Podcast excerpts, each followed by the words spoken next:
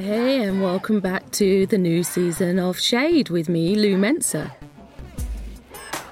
This season, we will be reflecting on the power of the image within the civil rights movement, and my guests include founding members of Black Lives Matter, photographers and editors from publications such as Time magazine and ID, curators and art critics, and together we will be reflecting on the imagery and the stories that came from the Black Lives Matter 2020 uprisings with the people who created them. And I want to say a big thank you to all of my Patreon patrons. I'm honoured to have you all involved in this show and supporting this work and elevating our stories. For as little as £1 a month, you can become a Shade patron and join others in supporting this work and elevating our stories. So go to patreon.com forward slash shade podcast to become a patron. Okay, so here we go. Black Images Matter, Episode 5 Social Media activism in conversation with anti racism advocate and author of Anti Racist Ally and Millennial Black, Sophie Williams.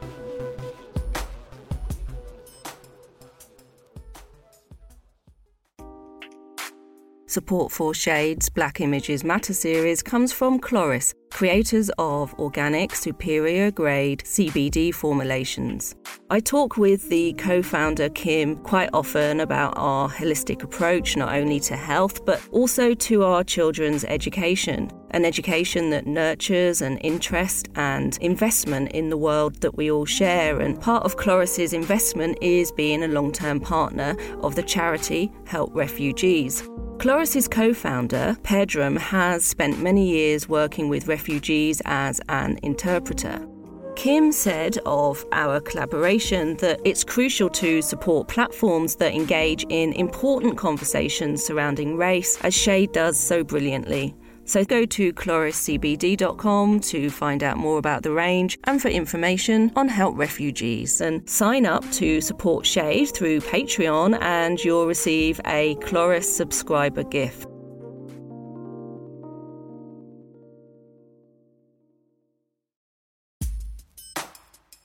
Sophie Williams had a career in advertising before she left to create her own business, working with clients such as Netflix on projects combining her professional advertising experience with active anti racism work. And in the summer of 2020, Sophie posted 10 slides to Instagram outlining how to be an anti racist ally. Her slides, which were created in response to those outside the black community wanting to help and be allies, went viral. And we talk about how our visual culture and the language we use is a powerful tool in communicating to those outside our own social groups. Sophie also shares her hopes for our collective and active anti racism journeys past the work we did last summer, and we talk about how to support black women in the workplace and what the future holds beyond her anti racism work. Sophie is an absolute gem, so I hope you enjoy the conversation. I ask all my guests about the TV shows or the magazines or the art that they saw growing up that represented their life or their experience in some way and how it affected their sense of self as they were growing up. Yeah, I think it's really interesting. And that's really been reminded to me by seeing the shows that we grew up with coming back to UK Netflix recently. So yeah. I understand that this is going to come out in 2021, but we're speaking in 2020 and the shows like Sister Sister and Moesha and things like that yeah. have just been brought back to Netflix, uh, Netflix UK. And they really reminded me that like they were a window into seeing sort of people like me and the fact that they were in another country and sort of living these completely different lives didn't sort of seem to matter. The difference was the geog- the geographical difference was sort of outweighed by the similarities of seeing someone who was in some ways like me, which was such a unusual experience. We got so used to American based shows kind of following like the narratives of our own lives and we could, yeah, overlook some of the, the differences because the connections we had were much more important and yeah. um, so useful to us growing up. And, you know, nurturing the arts in all its forms are so important. You know, I've been speaking to my guests about how um, it's, it's the artists that have really come to the forefront through the the Black Lives Matter movement because they've honed their voice in communication. And I think that your posts that that went viral during the summer of 2020 really highlighted how our visual culture and the language we use is, is such a powerful tool in, in communicating to those outside of our own social group. Can you talk a little bit about how you honed those skills and how it's influenced your anti racism work? Yeah, absolutely. So I think it's really the interesting thing for me on that is you're right. Sort of, I think for so long we have devalued the role that art and artists play in our society, but often when we look at social change, we see the art that is associated with it, whether that's mm-hmm. protest art, whether that is street art, whether that is the art that we see on our TVs or the music that we hear. There's such a legacy of protest and cultural change and art going hand in hand, which I hadn't really sort of considered until this year, really. Mm. And so, I mean, with regards to my own output, people started calling that art earlier in 2020 when I first started putting out posts. And I just didn't know what to do with that because, to my mind, nothing that I was doing was art. Because you're right, I've spent a long time working in um, advertising, but I wasn't the advertising is quite split. You have like the client services teams, you have like the operational teams, and then the creative teams. And I was never part of the creative teams. I was on the more operational side. And so people started talking to me about my art, and I was just like, I don't know what you're talking about. and just making like these squares, and it's, you know, I couldn't design anything. You know, there's Canva is this free website which just allows you to do things in a design way, which I could never have done if I was trying to do it in Photoshop or InDesign or anything else. And so I think the technology that's been available to me has really allowed me to sort of to have that because I think first and foremost I'm a words person. And I only have that Instagram handle because I wanted to sort of build a space and a community for um, Millennial Black, which is a book that I have coming out in April. And so there was never like a calculated like communication strategy. There was never like a calculated content plan or any of that. I just made a couple of squares on an account that had no followers, that had like two, three hundred followers. Yeah. Um, yeah, and then something that I don't really understand happened. Suddenly people were looking, so I wanted to keep the conversation moving. Yeah, yeah, yeah. That's really interesting. Well, that that happens quite a lot with grassroots kind of messaging. You know, it sometimes it's instinctive and it's quick. It's not just reactionary, but uh, it's reactionary in the way that our emotions are so heightened with what's going on that it drives us to quickly create some output to communicate how we're feeling, and and that's what you did in those posts. The posting of the black tiles that some people use were mm-hmm. perhaps their only contribution to support what was happening. I just wonder what you've seen and the feedback that they've given, perhaps, that has shown you that some change has happened and, and people have done more than than what we perhaps are seeing. Yeah, I mean, I think people have potentially done a little bit more, but I do need people to keep on doing more because I think a lot of what we do see is that people can be quite performative. People can do like a couple of things online. So what I try to do is to talk to my followers, which makes me sound like some kind of cult leader. Talk to the people in my community, maybe. Yeah. Um, about what every week I say, what have you done this week? And I don't mm. want to see like I posted something. I want to see like I wrote to my legal representative. I wrote to my counselor. I wrote to my, you know, mayor. I sort of did these offline things. That's really what I'm looking for. So yeah, I mean, in the beginning, it was really exciting. People were messaging saying things like, I've just gone to my first ever protest. I've signed my first ever petition, made my first ever donation. And that was really galvanizing. But yeah, I think it's really natural that the news cycle moves on and that what people are able to dedicate their attention and their limited resources to. And let's not forget, during a pandemic, like we've all got something else on our mind. We've all got stuff that's going on. And changes that we're having to make and you know the very way that we live has had to change Mm. And I think that has helped because in some ways people have had to change everything. And so they can also change like habits and they can change who they shop with and they can change who they donate to and things like that. Mm-hmm. But it, it's also obviously being terrible because people are dying and, you know, there's mm-hmm. this terrible thing and it's really hard to keep people's attention and momentum up on something that might not directly feel like it touches their life. I mean, we call it work. It's it's quite often the case that it's those who have been at the receiving end of discrimination in their lives that are the ones who are there to educate and try and encourage other people to work alongside us. I take a step back sometimes and wonder if the shift will happen where we can maybe take a rest from this work. I wonder how you feel about this, or how do you see your life outside of anti racism work in the future? Yeah, I think there is a lot of burden put onto the shoulders of groups that have been marginalized to do their education piece. And I think there is a necessary balance there because if you want to do this work, and I really hope that people do, um, I talk to people a lot about not reinventing the wheel. Like the one thing that you have thought of, the one thing that you want to do is probably not the one thing that people who've been doing this work for decades and generations just haven't thought of yet. Yes. Um, it's it's it's slightly possible, but it's not probable. And so I encourage people to find out what is the message of people who've been doing this work. You know, read their writings, listen to them speak, do all of that work. But that does require there to be that existing body of work there for people to learn from. But I don't think that necessarily means that we have to keep on doing that emotional labor piece because that body of work already exists, is out there.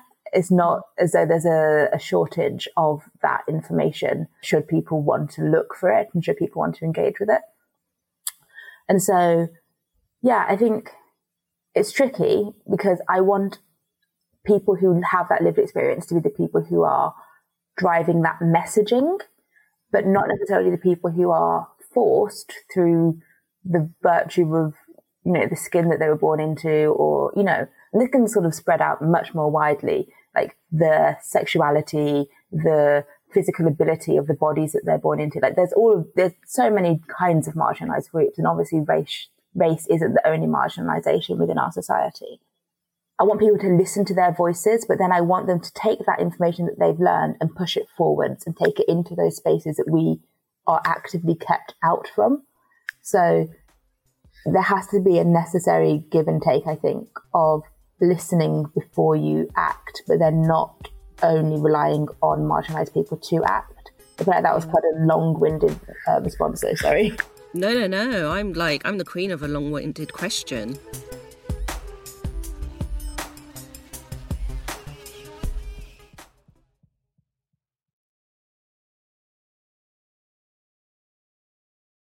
Hey, it's Lou here with a quick break. I want to share a show with you created by my editor, C.A. Davis.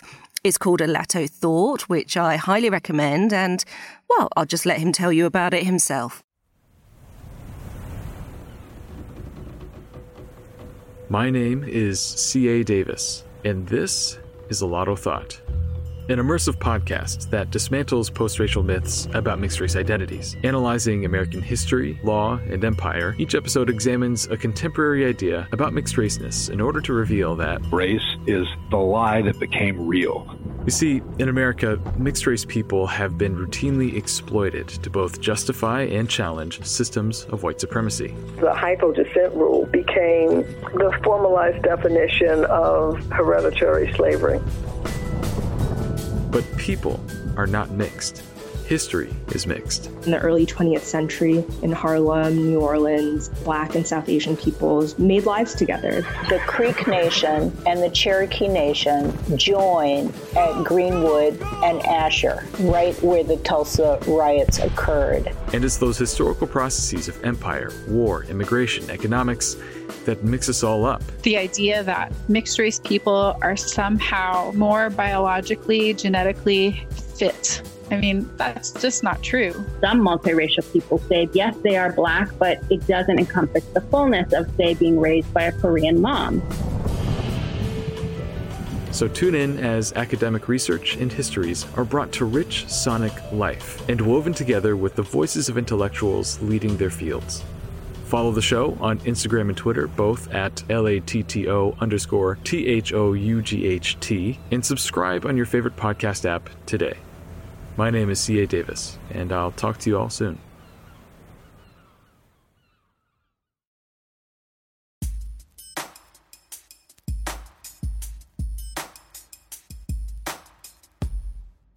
Millennial Black will be published in April 2021 and it will highlight Black women's experiences at work. I've been thinking about the sort of unconscious journey that I had in my own career to carve out a space for the conversations that I wanted to have and the people that I wanted to share a space with. And it's only in hindsight now that I realize I wasn't comfortable in some of the workspaces that that I was in. I just wondered in the conversations that you've been having, the research that you've been doing for your book, if you you've noticed that there's a shift in more black women carving out their own spaces. I think it's really interesting. Black women are the biggest entrepreneurial group after white men.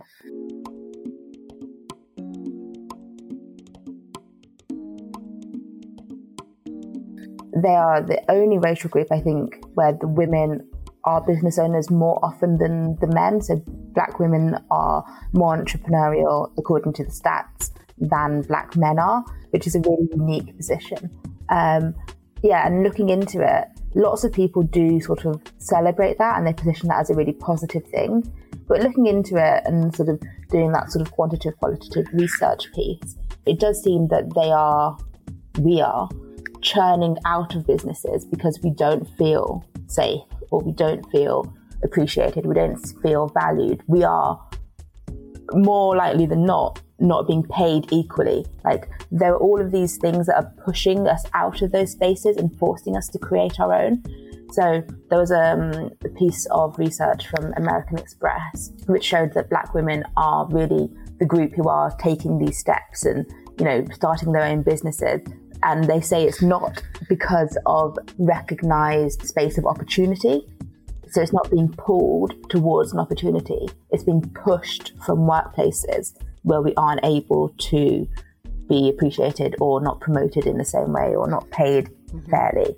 So I think before we sort of celebrate that um, entrepreneurial spirit in Black women, we need to look at where it's come from. And it's come from a space of not being able to feel like you are welcome or equal in a mm-hmm. workplace. Mm. And sorry to sort of continue to be negative, but when these Black women do start businesses, they are much less likely to get um, either VC or seed funding.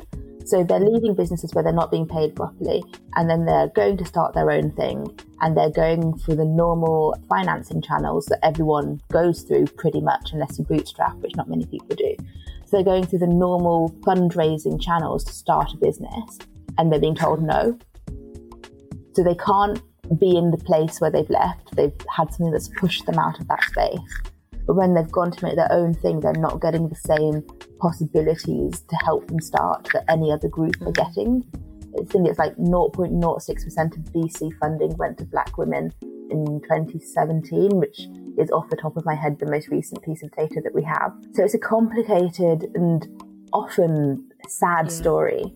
But the point for me for Millennial Black is twofold. It's to say, first of all, it's not just you because I think so often we're in unpleasant or uncomfortable working environments and we're made to feel like we are the problem.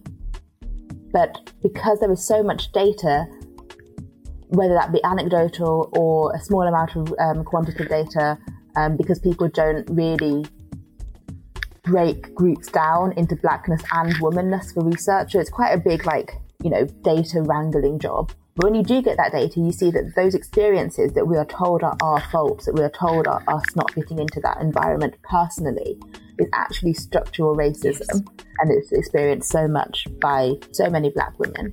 So, one is to say you're seen, it's not you, this is an actual thing that's happening.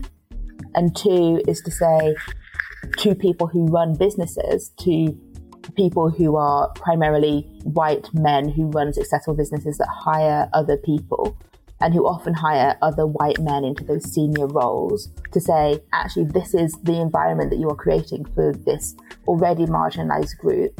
Here's the business loss of, you know, businesses that are less diverse, businesses that are less representative, um, perform less, they make less money, they are they have a lower market value.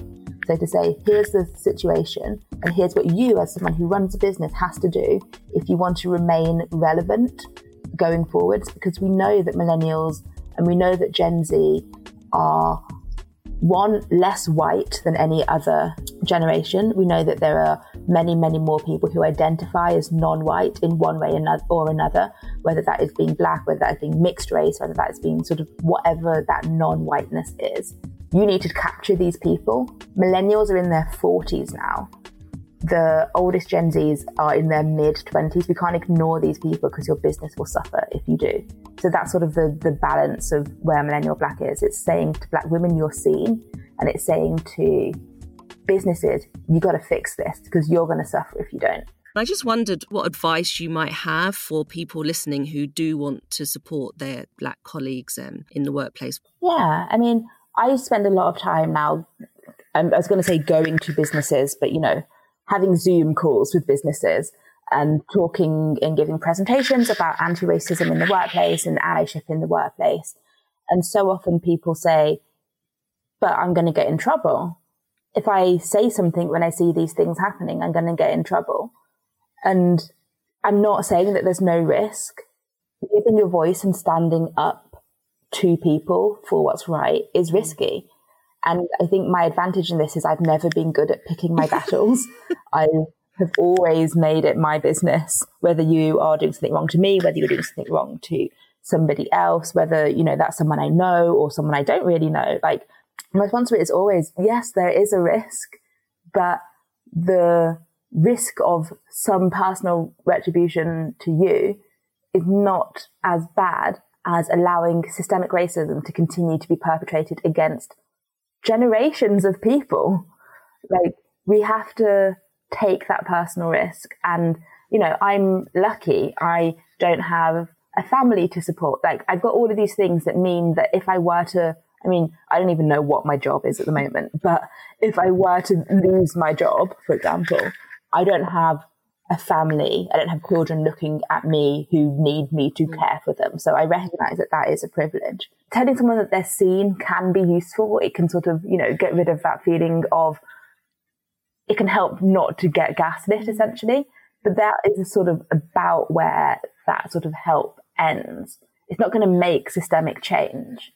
And so, yeah, I, I do encourage people where possible to devalue the potential for personal loss when you see the explicit happenings of racism. Like what might happen to you is probably not as bad as what is happening for sure now to someone else. I would say if you feel uncomfortable when you are witnessing something happening like that, please like acknowledge your feelings eh, because it's so easy to go, oh no, I didn't I didn't really see that. I think if you feel it and you feel uncomfortable witnessing it, then it is happening and that is the moment to say something, you know?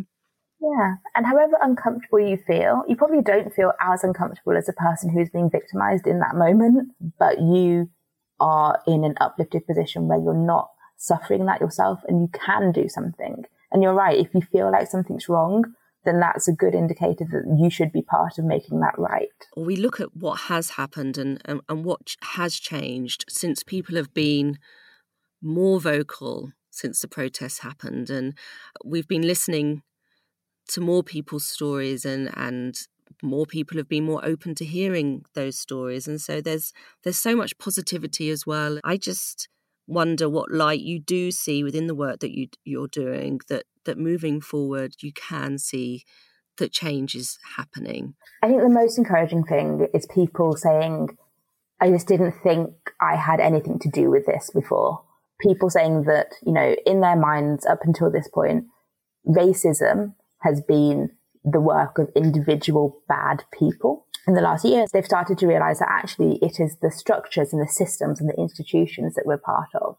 And even if you're not someone who is going out and committing hate crimes, which I hope none of us are, um, you can still be part of that. You can still be part of those structures. And so it, it's encouraging to me that people are recognizing that. And it's encouraging to me that people are even sort of within smaller structures, within their families, for, ex- for instance, they are using their voices and they are, you know, engaging in conversations and calling out things that they would have let mm. slip this time Absolutely. last year.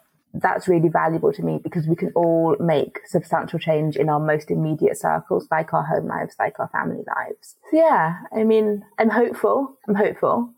Um, but we have to keep up this momentum, which is sort of loads of work. It's just loads of work trying to think of how to keep people engaged all the time.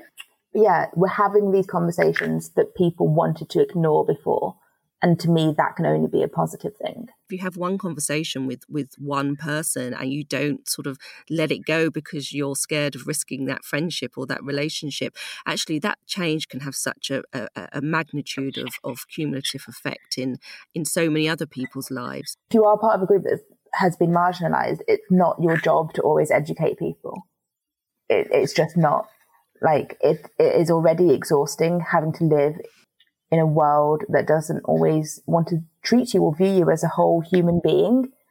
And so if you are suffering in an area, for example, if you are a racially marginalized person, you don't have to spend all of your time educating people about race because that's going to be exhausting to you. If you are a gender non-binary person, you don't need to spend all of your time educating people about that. That is not the best use of your time. I do think we are, I do think we can do that as much as we want, but I do want to your listeners to know that if you are someone who is from a racially marginalized group and you don't feel like getting into that conversation about that right then, that's fine because, you know, that's not your job. That's not all you are.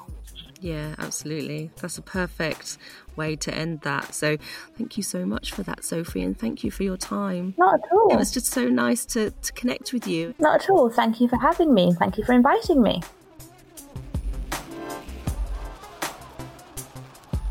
Hey, it's Lou with my takeaway from my conversation with Sophie, which really highlighted the issues in the workplace that black and brown women are experiencing. The statistics show that we are more entrepreneurial than any other group, and up until recently, we have positioned this as a positive. However, as Sophie explained, this is happening because we are being expelled from institutions and from businesses. It is because we don't feel safe, and we are not being heard, and we are not being paid as equally as our fellow white workers. So we are being forced to create our own workspaces. And when we create our own businesses, we are statistically less likely than any other group to receive funding through the usual channels. We are not the problem. The problem lies within the environments in which we work. And Sophie's point on this really resonated with my own journey that I've personally been on towards creating Shade. This is the space that I have carved out because it didn't previously exist. So thank you for supporting these conversations and the artists and the guests involved.